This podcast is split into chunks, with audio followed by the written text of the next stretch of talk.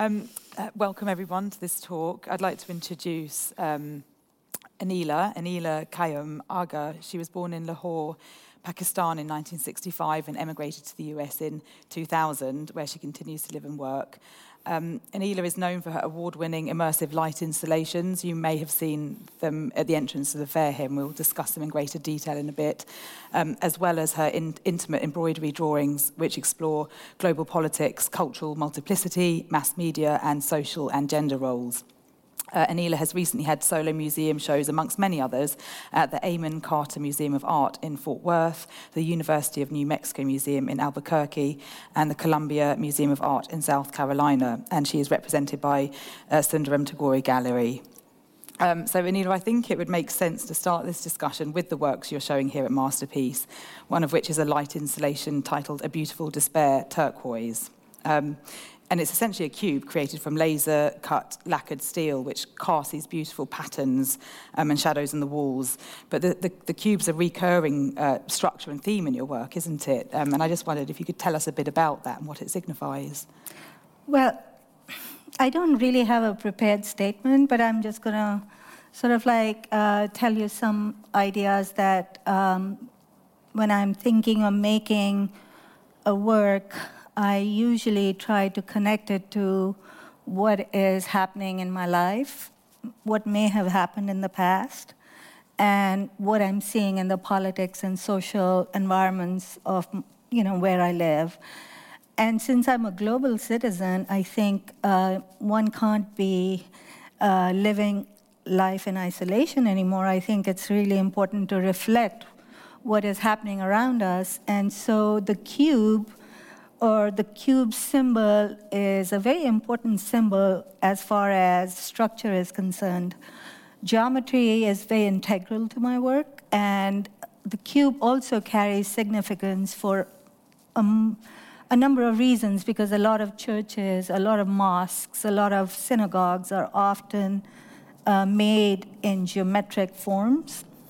And so um, and then, of course, I grew up in Pakistan, so the Kaaba was a very important element in my life when I was growing up because there was a mosque on almost every corner of the, of the city of Lahore.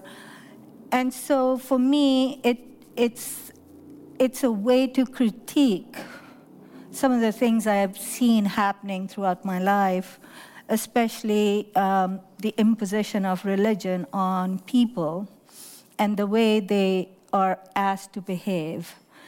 And uh, much of religion sort of um, kind of controls us in ways that are often detrimental to certain parts of society. And when I was growing up as a woman in Pakistan, I felt like I wasn't a first class citizen. I was a second class citizen there.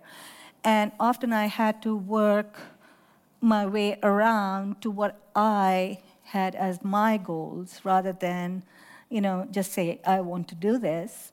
I had to kind of find a way to move around that whole idea of like what I want.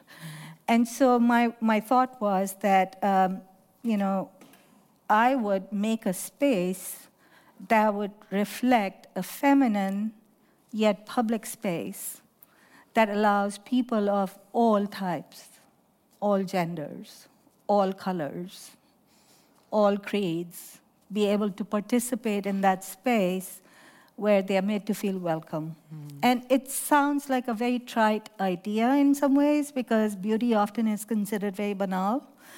But I was also thinking about the idea of, like, you know, um, how do we make ourselves rise above our human endeavors, which include a lot of war mongering or, you know, like not getting along. And so the cube was a way to sort of symbolize that we can rise above ourselves mm-hmm. if we do follow religion its, in its true essence, which nobody does, really, in my opinion. And so um, that was the reason why I chose the cube. And the first cube I built was, of course, with the help of Steve Prachel, who's here in the audience, and he's an amazing craftsperson and artist um, was the idea that he asked me, like, you know, Do you want it to be on the ground? And I said, No, I want it to levitate. Because if it's rising, it means we can all rise. And so that was the reason why. And there's multiple other reasons that I made that work. And I could talk about it in more if we have time, but um, there are layers to the work. It's Yeah. not just um, beautiful to look at, but it's immersive. It allows you to become part of the art. Um, it allows you to think beyond your personal experience and connect to other people's experiences. It allows you to see a perspective that's often feminine versus masculine. And so it deals with this complexity that our societies are built of, you know, like the intersection of almost everything. Mm. And so I, I hope that people look to research more the background of what Islam or Muslim people live and do, not just the triangle of evil that, you know, um, sort of is reflected about Islamic world. But I also feel that Islam has provided a number of different um, inventions to the world that are forgotten because we keep focusing on the negative. And that was another reason why I wanted to make the cube and make it about South Asia or Central Asia and reflect the, the kind of filigree that I was familiar with because it talks about the idea of where I come from. Mm. And it's a rich, rich area. Yeah, and they're sort of you, create sort of healing spaces almost. They're sort of meditative, all-inclusive, as you, mm-hmm. as you say, spaces. But you've you've spoken in the past before about a trip to Alhambra in Granada in Spain, and that was kind of a pivotal moment for you, wasn't it? Could you just describe what happened to you there and, and, and how that shaped things? It's slightly funny because you know they have a set time that you can visit, and um, I walked all the way up the hill. I didn't have time for lunch because I wanted to be on time, and so I was a little lightheaded. And I'm walking through this beautiful complex, and it's a World Heritage Site now, so it belongs to all of us, uh, you know, the entire world. And for me, that was a very important uh, moment to be able to enter this space that I'd read about in Pakistan. And so as I was walking around there, I noticed how people started talking in whispers. They were shuffling very quietly. And they are just walking their way around. But it was also the fact that I felt many things, you know, sort of like created this catalyst in my mind. I was thinking at that point in time that I am surrounded by pattern.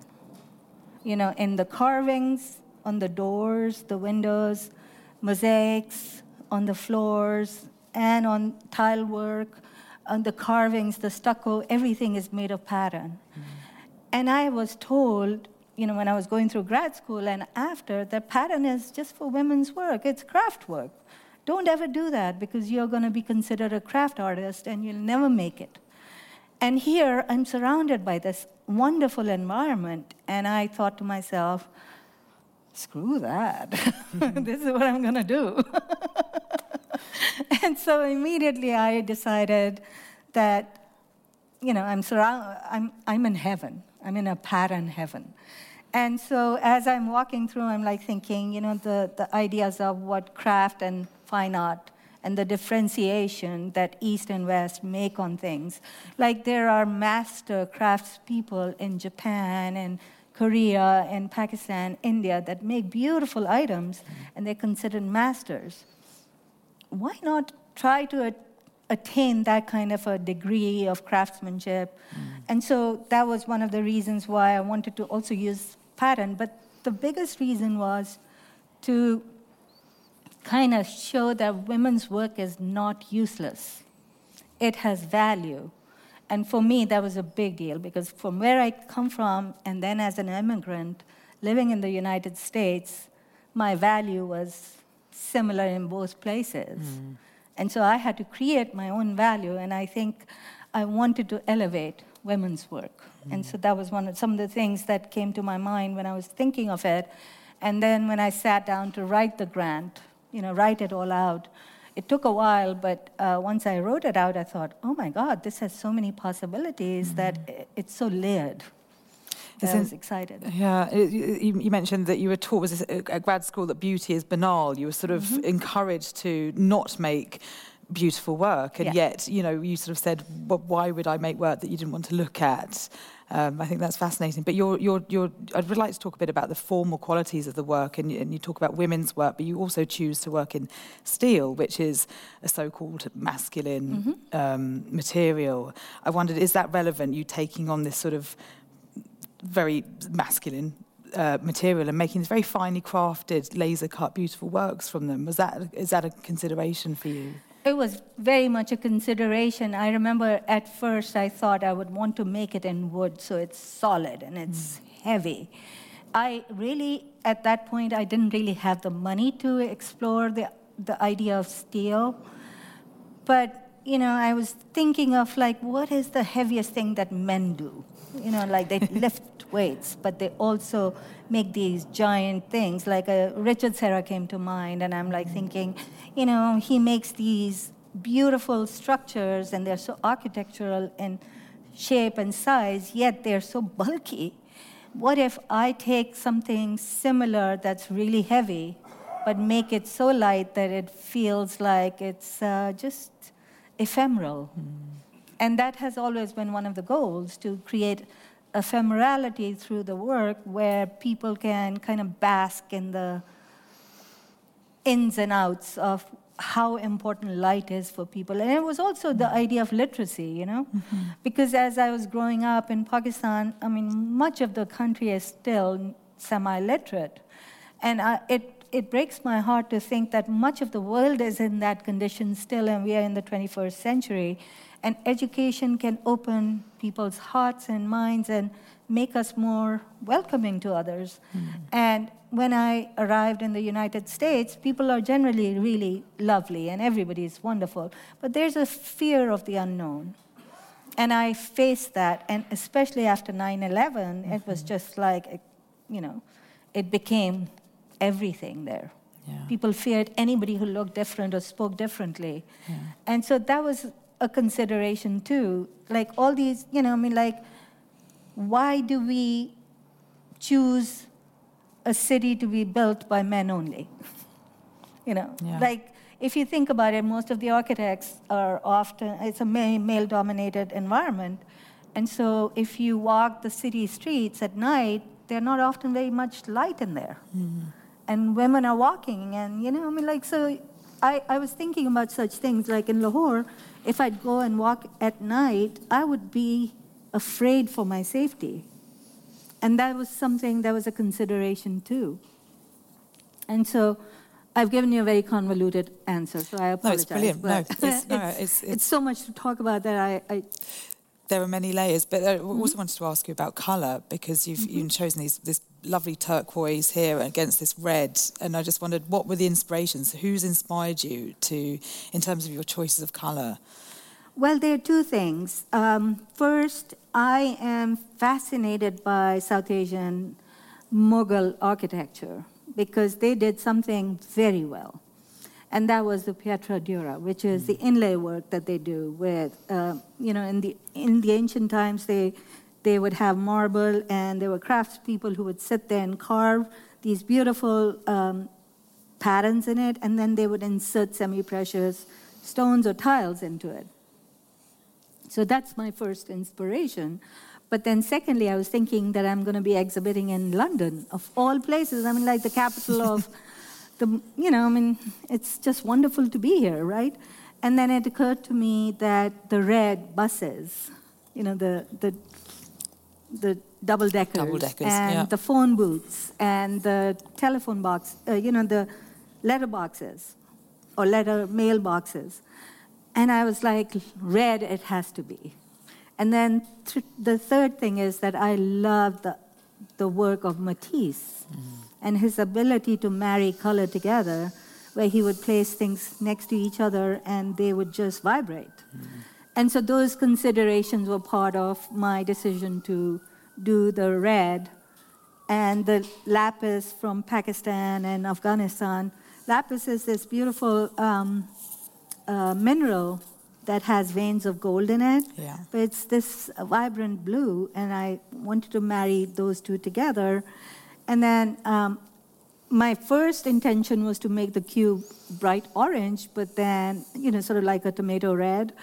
And Sundaram, who's my lovely gallerist, and he's a lovely gentleman, he very politely said, You can do whatever, but, you know, we'd like the blue. so I was like, Well, next iteration can be orange. There you go. But I was, uh, and then the yellow I thought of like spring and summer, but also the color of Ukraine mm-hmm. and thinking of what's happening in the world. So I often think about the reasons of why I'm doing certain things, and it may not be immediately visible or even noticeable, but I kind of think about it. And I, you know, since I'm not a writer, you know, I let you do the, your job. Thanks for that. um, I wanted to talk for a minute, and you've seen some of the images coming up um, of your, alongside your large-scale sculptural installations, you also create these intimate embroidered drawings. Mm-hmm. Um, and I just wondered, how do those sort of practices, practices do they dovetail at all? Um, and what does the embroidery signify?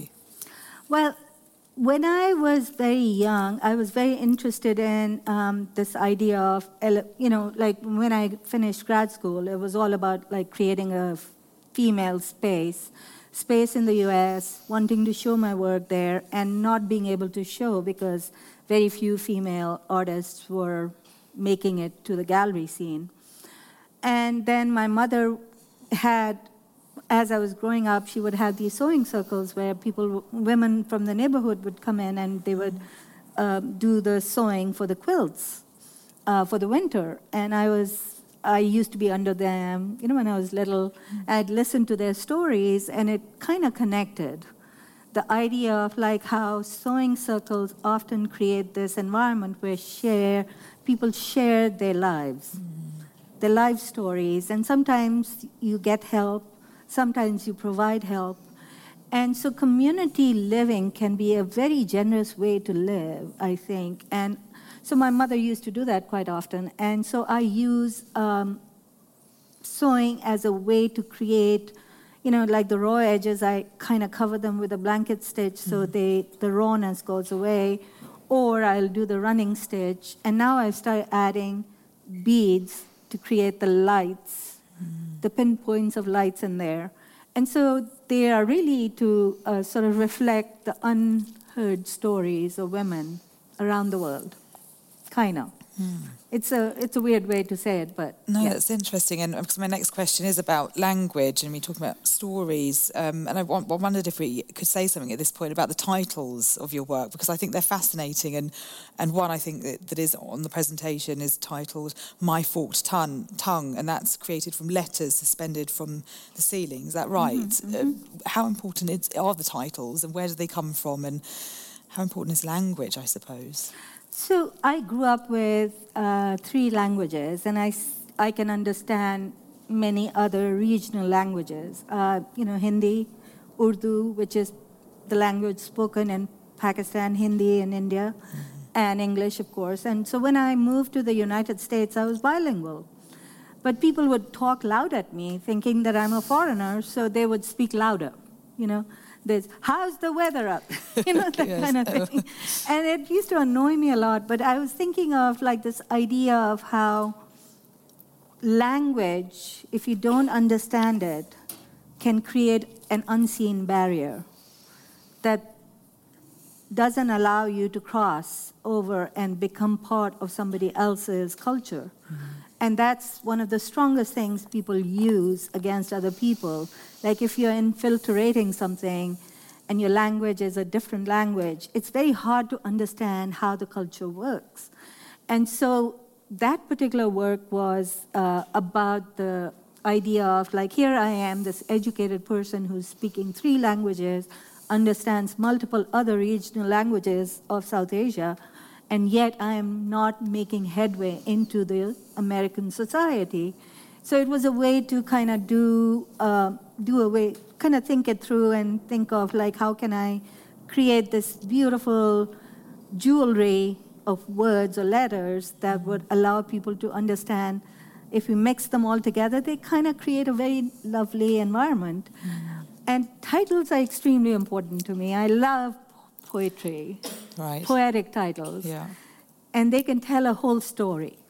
And you can build that story in your mind. So, A Beautiful Despair, what does that mean to you? You know, for me, it means that we have come out of the pandemic. There's hope, yet there's a lot of loss. A beautiful despair, you know, it's combined together. Uh, we give birth, so we go through the pain, yet we are presented with this beautiful newborn. Mm. You know, the, the whole idea of like pain follow uh, kind of is combined with happiness or mm. contentment. Mm. And so that's why I use these uh, interesting titles. I find them really fascinating. Also, on my phone, I collect titles. So if I listen to a song and something is said in it that makes sense, I'll record it in my. I have a running title list of 375 titles right now. I love this. So you are a writer, you're a poet, you, you collect words. Well, if you looked at them, you may think, like, what? I think that's fascinating. Um, so the other piece that you're showing here at Masterpiece is, is called This Is Not a Refuge. And I wondered if you could just briefly describe the work. I'm sure everyone has seen it at the entrance, but just in case you haven't, could you briefly describe the work and um, and how it relates to your experience, I suppose, of emigrating to the US um, in 2000. I think being a displaced person carries loss with it forever. And I think one can never forgive or forget the people that you may have loved in the past in your life. You always carry them with you. And so the idea of immigrating somewhere new for economic reasons or for a better life or for safety, for instance, which many refugees do, um, kind of was the instigation of that particular work. And um, this is not a refuge was sort of like a direct reference to um, our previous president in the United States who had said that immigrants are bringing trash to our country. We need to get rid of them, or we need to close the borders.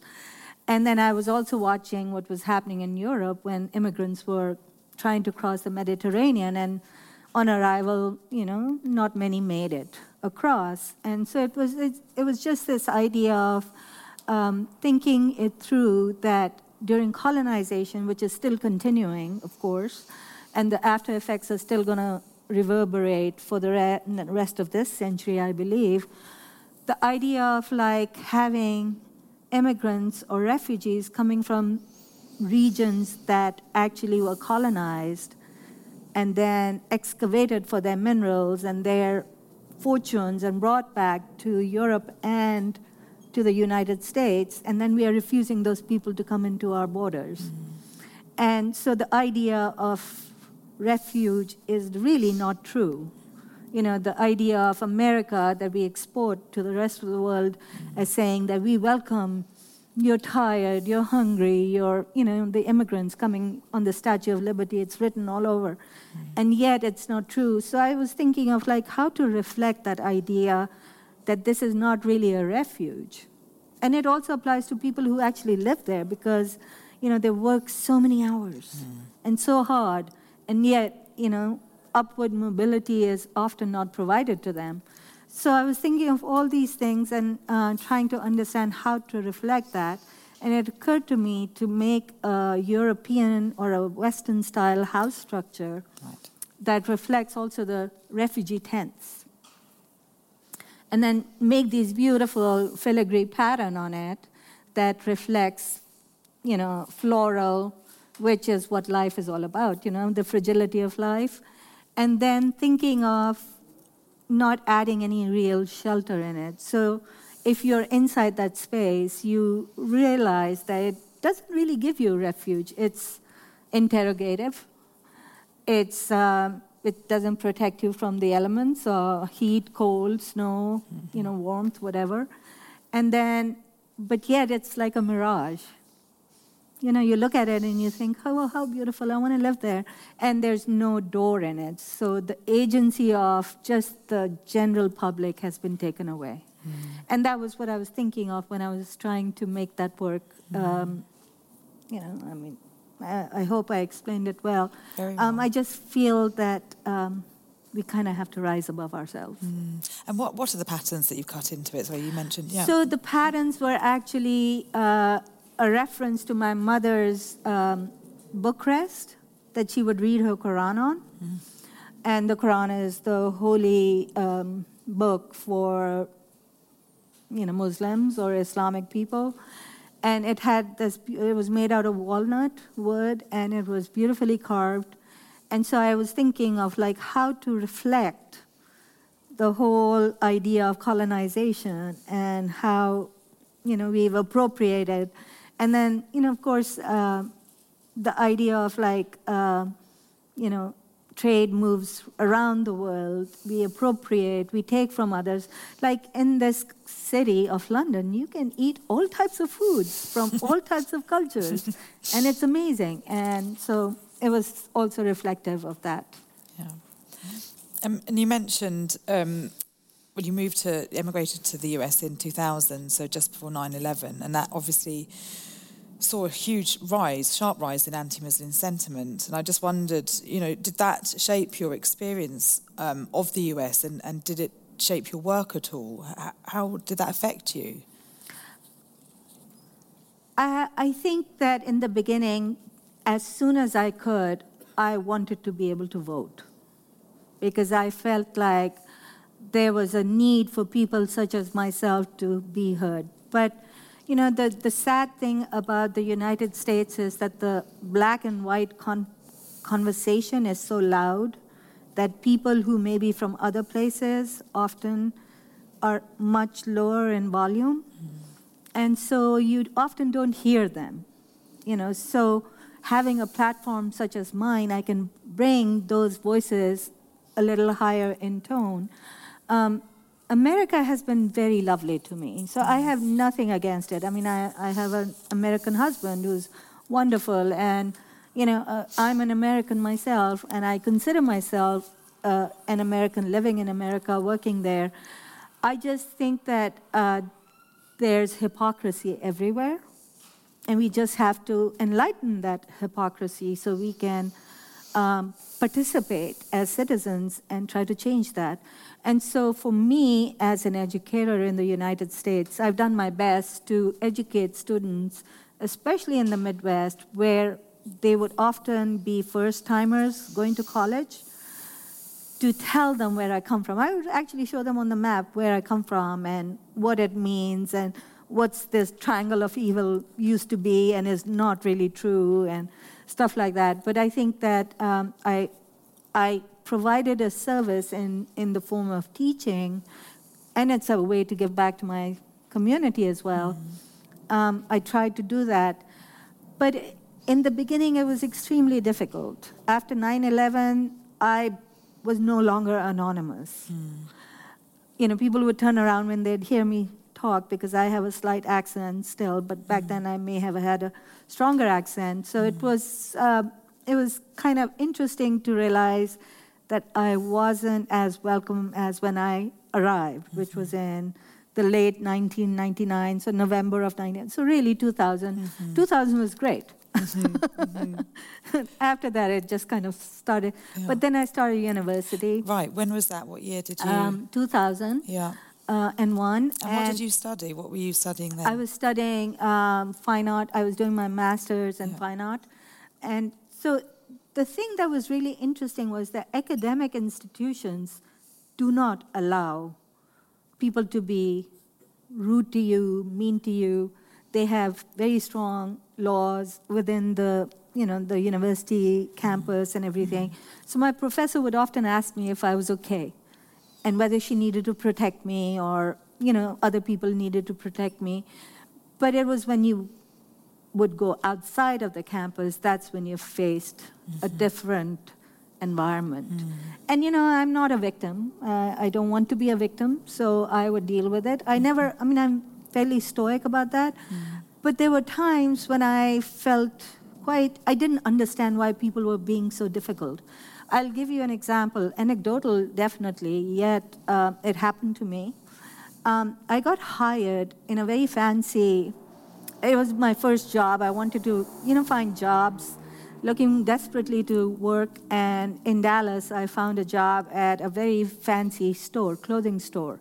I have a long history of clothing expertise, mm-hmm. textile expertise. Mm-hmm. And so I was like, you know, the guy hired me. He was an African American um, assistant manager.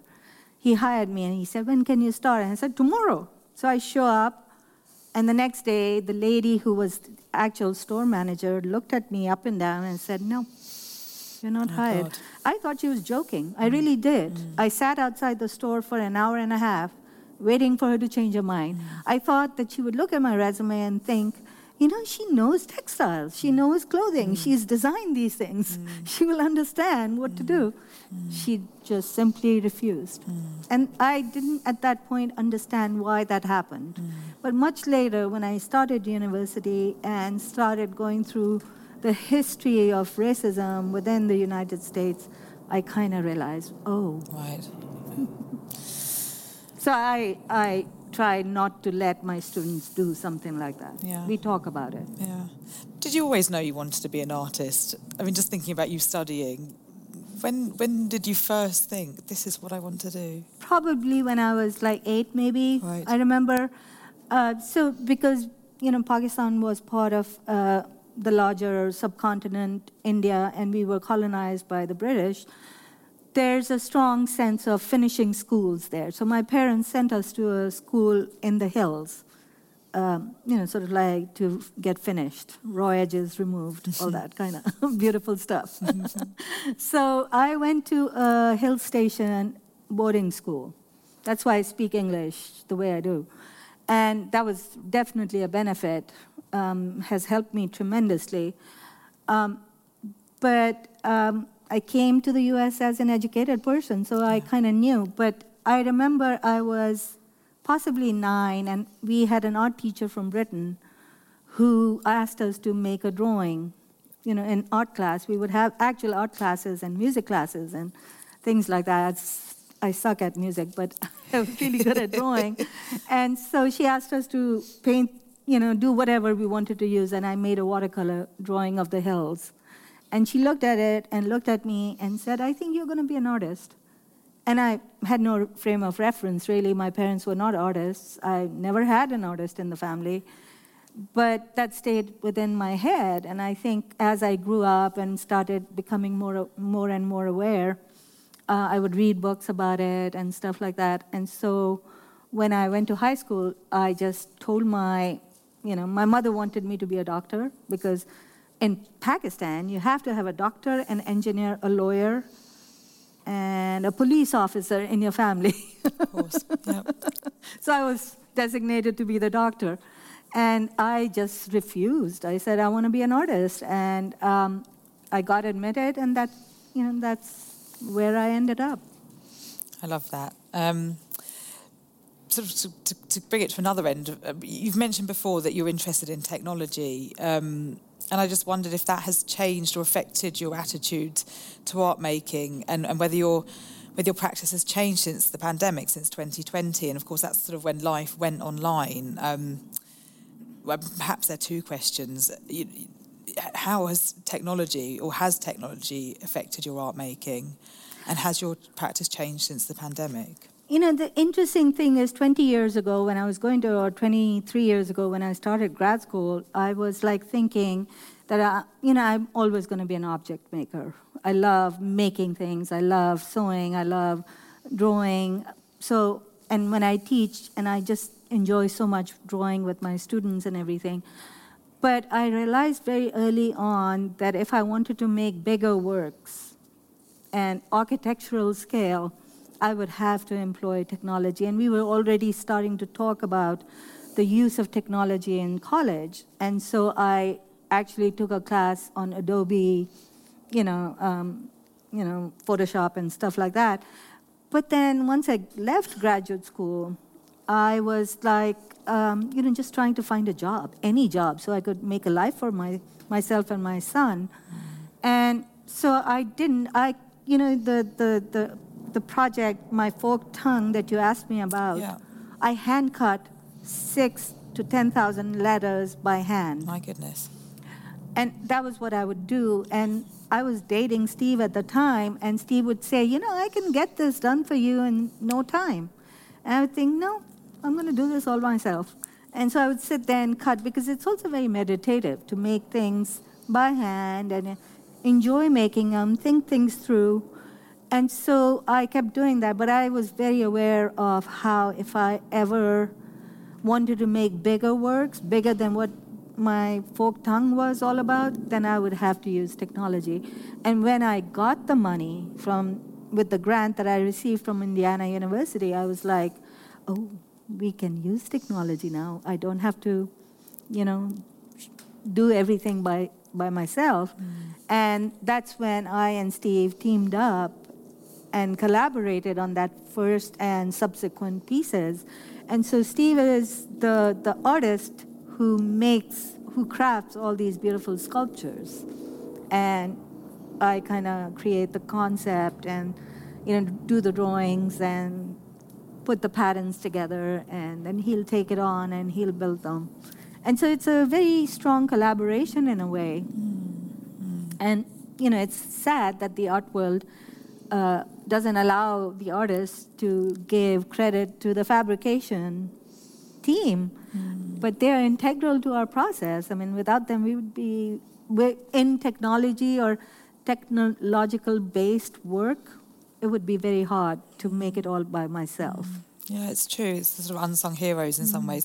But has it has it sort of changed the scope and ambition of mm-hmm. your scale and ambition of your yes. your works? Presumably, it's allowed you to work on a far bigger scale. Yes, I mean, if you look at those works, I I don't think it would take me years to just carve by hand. if I were doing sure. it in steel, oh my God. Yes. Yeah. so, yeah. yes, technology is an amazing um, tool. But you asked me how the pandemic uh, two years were. Mm. And that was awful because we had to Zoom the classes. So the universities, both the universities that I worked with um, during that period, um, we went online, and our our students really suffered. I think uh, the isolation made them. I think they are so much further behind in being able to communicate with other people. I often now, you know, this past semester when the campus was actually opened up a little more in Augusta University, I was uh, I was trying to encourage students to talk to each other because they all just look at their phones and they are not interested in talking. And I said, like, you can learn so much from each other. I mean, mm-hmm. we are not uh, islands. We need to be part of a community, a larger community, and that's how we can make change. And so that was hard. The loss of the two years may tell us later this generation may be a lost generation that went to school mm. during that time. And I, it breaks my heart to see them like that because they are kind of isolated. Mm. And so I remember I was telling this one young woman, and she's very quiet and she's like always like this and it's like you know there are students here who'd love to get to know you. You know you're very special. And not in the special way you know kind of but in a good way. And so she's she's so shy she wouldn't make any effort. So then i went to the other women in the class and i said go and ask her some questions and so slowly but surely i think she's opening up but it takes time and i think that the mm-hmm. pandemic has kind of made us realize how much we need each other. Yeah, yeah. The other sort of, I was going to say fad, but the other thing to come out of um, the pandemic were, were NFTs. And I know you're an object maker, very, you know, clearly an object maker, very physically an object ma- maker. But I'm just curious to know what you think about NFTs. Would you ever incorporate that into your practice? I don't know. I, I still don't really quite understand what Nobody it's all about. Does, I don't think. and how do you make money? Do you sell it once? Do you sell it multiple times? I, I mm. really is it like a print? You mm. know, like a printmaker's print, mm-hmm. or is it like a commercial print? I mean, mm-hmm. what? Mm. I don't think I've spent.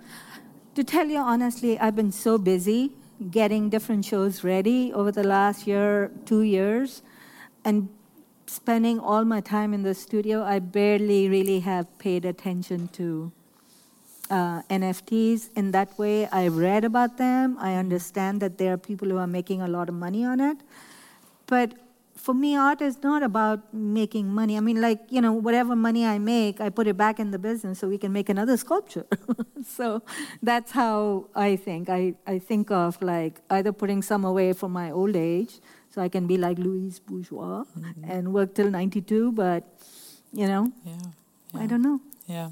It doesn't really affect me per se, I think. No. Yeah. Um, but if we could talk a bit about the future, um, and, and, and, I mean, I know you've been incredi- incredibly busy with your solo shows, but can you tell us a bit about the new work you're working on, anything you've got in the pipeline? Is there anything that you can share with us? So, you know, the, the, the thing of the, the art world is strange in some ways. Once you gain some success in a particular type of work, then they want that. And that's uh, something that I've noticed. Uh, I'm doing a lot of shows in the US and in other places, and everybody wants a cue. So that's great. It's a great problem to have, right? Yeah. And I'm happy to do that. But I try to slide in some new work on the side. Mm. it's like, you should look at this as well. And so right now I'm making three new projects, and they are uh, two of them are for two group shows. And I love doing group shows which I don't often get invited into because why, my work is so different right. from everybody. Uh, that's not true, not everybody's work, but it's quite often difficult to fit into a group show. And so I'm making these two new works. One is really a reiteration of a previous work that I did in 2009 and it's called uh, it was called a flood of tears but i've kind of changed the title to Gathering Storms. And it's, uh, I'm remaking it in newer materials. The, the first time I made that, it was metallic thread and small needles. Now I've increased the size of the needles and I've, I'm adding beads to it. And it's going to be like a flood of um, uh, blood coming down. Wow. and I, am very excited about that. But it's also, again, going to be in a very geometric form. Uh, 12 feet tall and um, possibly six by six. So not uh, more like a rectang- uh, rectangular work rather than, or a, you know. And then I'm making another cube made of made out of multiple charred cubes. And then another project I'm thinking of is um, the ghostly shadows from the metallic, you know, sort of like this yeah. effect from the metal. Yeah. I'm wanting to make something like that, and that's in development. So I, I keep thinking about it, and I've got like multiple shows coming up. Um, first one, of course, is with Sundaram Tagore in New York, in the Chelsea area. I'm extremely excited about that. I'm also really deathly scared. Why? well, you know, it's Chelsea, it's yep. New York City, sure. it's Sundaram Tagore. so uh, that's uh, you know something I've been working on for a while. But then I've got like a survey show coming up at another American art museum in um, close to Pittsburgh, and that's uh, maybe I can show something new there. And that that curator is very interested in doing some new work as well. I'm also doing a show in Philadelphia as part of a group show. And that's very exciting because I'm going to be showing with some really amazing artists. And so I'm, and they're all women, so it'll be really exciting. Um, is that the Philadelphia Museum mm-hmm. of Art? No. It's actually not Philadelphia, it's called the um, Center for Wood and Art. Mm-hmm. And uh, the curator is an Israeli American. And so it's uh, her name is Navva Milliken, and she's very interested in the mashrabia, which is like, uh, you know, the cutout jalis from South Asia and the Middle East. And so it's a combination of that. That's the charred cube that I'm making out of multiple parts of cubes in it. And I'm really excited because I want it to be sort of like without light. Right. And just have surrounding light lighted. And so I, I'm still working on the, the project it's due for next March. So, and then the needle bead piece is due in January, so I'm going to be extremely busy. Goodness me, you absolutely are. Um, well, Anila, that, that's been a really enlightening conversation. I don't know, I'd like to open it up to anyone in the audience if anyone has any questions, any aspiring artists perhaps. Um, if anyone has any questions.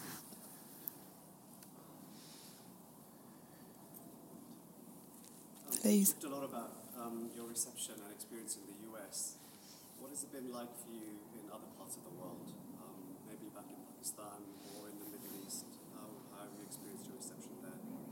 The Middle East has been extremely welcoming, especially the Emirates. I've had wonderful reception in India, but because I'm a Pakistani born American, I'm not permitted to go back to India unless uh, somebody really high up can vouch for me, I believe. I mean, I've been told that. In fact, I was talking to a gallerist yesterday, and she kind of said, No, you can't come there so, unless somebody really high up. But it's been wonderful. And then I did go back to Pakistan and showed there in 2010. And I've been asked by one of the premier galleries that whenever I'm ready, she'd be happy to have a show for me. But the problem with um, transporting such heavy work to a country like Pakistan means who's going to pay for the shipping costs. So there's that. And it, it's unless the gallery takes it or that gallery brings it in, it's pretty difficult to move. I mean, they come apart and they are, you know, in smaller crates, like flat crates, but they still weigh quite a bit. And so moving it to Pakistan means like 700 pounds of, uh, you know, steel going there inside the crate. I, I don't know if they can afford it. But I've had a wonderful, wonderful reception. Um, I remember my previous gallery when they took me to Dubai Art Fair. I mean, nobody knew that people were going to be interested. And he called me in the middle of the night, and I'm like, half, you know, I'm like, I'm sleeping. And he says, Anila, we've sold all your work here. Like all the editions. I didn't understand at first what he was saying. And we'd sent one sculpture, five foot sculpture, uh, the same size as the one that's hanging here. He called me like three days later and said, It's all gone. Can you make them? right away. so that was fabulous. And um, I've been to the Middle East a few times. Uh, I've been to Sharjah and I exhibited there a number of times. I was hoping that I'd do some uh, a project with Saudi Arabia, but it hasn't come through yet. So we'll see. But it's been wonderful, really. I've exhibited in Korea. I've exhibited in um, Hong Kong, um, Singapore, and so I'm kind of moving around quite a bit. And New Zealand. Although I'd love to go there, I didn't go there myself. So thank you for asking that. So a truly global audience. What about the, what about London? How's your experience been here? I love it. I mean, like the reception has been amazing. Craig and his team have been wonderful. Lucy is lovely. You are lovely. I mean, everybody's just been wonderful. And um, whoever I meet, and they, they want to take a photo with me in front of the work, I think they gravitate more towards the red and blue. Mm-hmm. Um, because it's really vibrant and it's really, um, you know, sort of like um, kind of doing this. Yeah. so it's very verdant, I think, and people are gravitating towards it, and I'm just loving it. And I unfortunately leave early tomorrow. I wish I could stay here longer, but uh, work calls me back. So yeah, it sounds like back. you've got a lot on your plate. yes. um, does anyone else? Yes, please.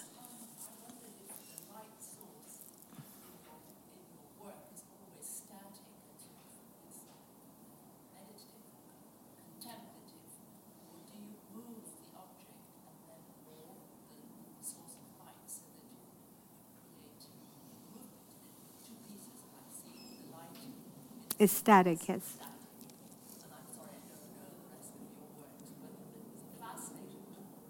Mm.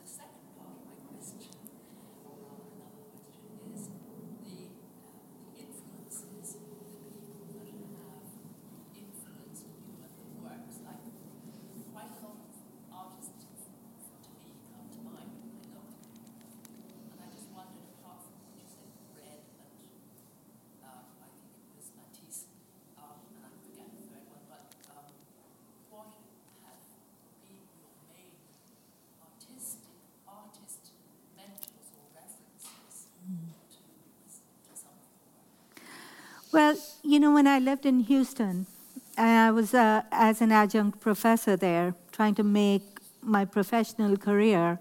At the Museum of Fine Arts, there used to be a piece called Dark Matter by Cornelia Parker. And I would take my students there almost every semester, once or twice a semester, and I would go and look at that piece because they had it for a long period on permanent display. I would look at it and I'd think, this is amazing. And it references so many things that I was thinking of. So she was a big influence in the way how I use the light.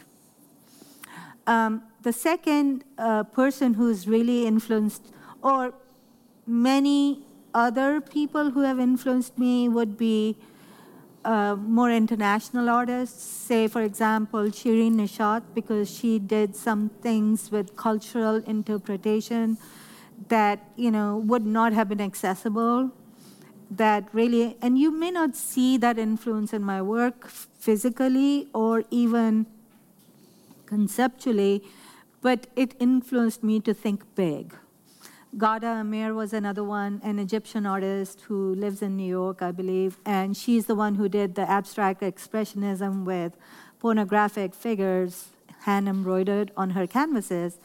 And so embroidery was such an integral part of what I was trying to do that that really influenced me in thinking how I could make drawing my way.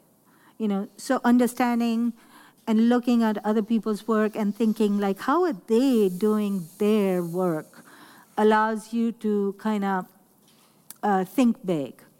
Um, another person who really influenced me was uh, ann hamilton. She's a, uh, an american artist who's amazing with fiber as well as with you know all sorts of installations. And i remember reading her uh, about her Venice Biennale's work in the 90s, where she put braille on the wall and then let the red dust come down. And that just made me think of like the amazingness that women often do, yet they are not recognized for it. But amongst the men, I think Olafur Eliasson is a very big influence because I came, uh, came here and I saw the, the piece that he did at the Tate Turbine Hall and it just blew my mind. The sun piece, you know, the half mirror that became the full sun up there, and people are laying down. Mm-hmm. So it just, he was like a big influence in thinking big. You know, like don't be like this person who does just miniature work, but like think big. Um, another person who's really influenced me is um, Rafael Lozano Hemmer. I saw his work in Spain some six years, seven years ago. And it was the one where you go and you put your hand on a console and it takes your heartbeat. And then a light bulb goes on in the, in the room. And there are all these lights flickering. And they're at different levels. And so I think like I'm inspired by the content of the work. I'm inspired by what other people are thinking and how big they are thinking and are they representing what's happening in the world around them? And now these days, I mean, I went to the Hayward Gallery yesterday, and the beautiful show there, uh, The Future is Black, I believe its title is. You have to go see that show. It's amazing. It's full of amazing artists, and I was just blown away. Uh, Gucci Mutu, I think that's how you say her name, Wangechi Mutu. Yeah. Her work is beautiful. Gallagher's work stunning paintings. And I was just like blown away. I think like I don't do the same type of work, but I think the complexity is what drives me.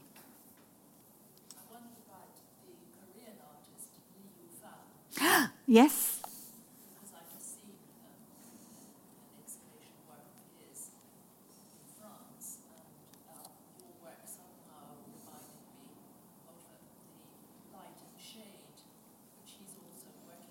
Mm-hmm.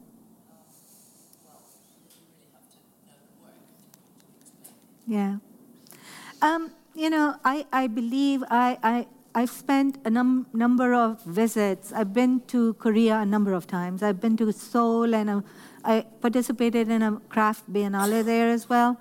I am amazed at the craftsmanship of people and like, you know, the, the beautiful vessels and the master craftsmanship.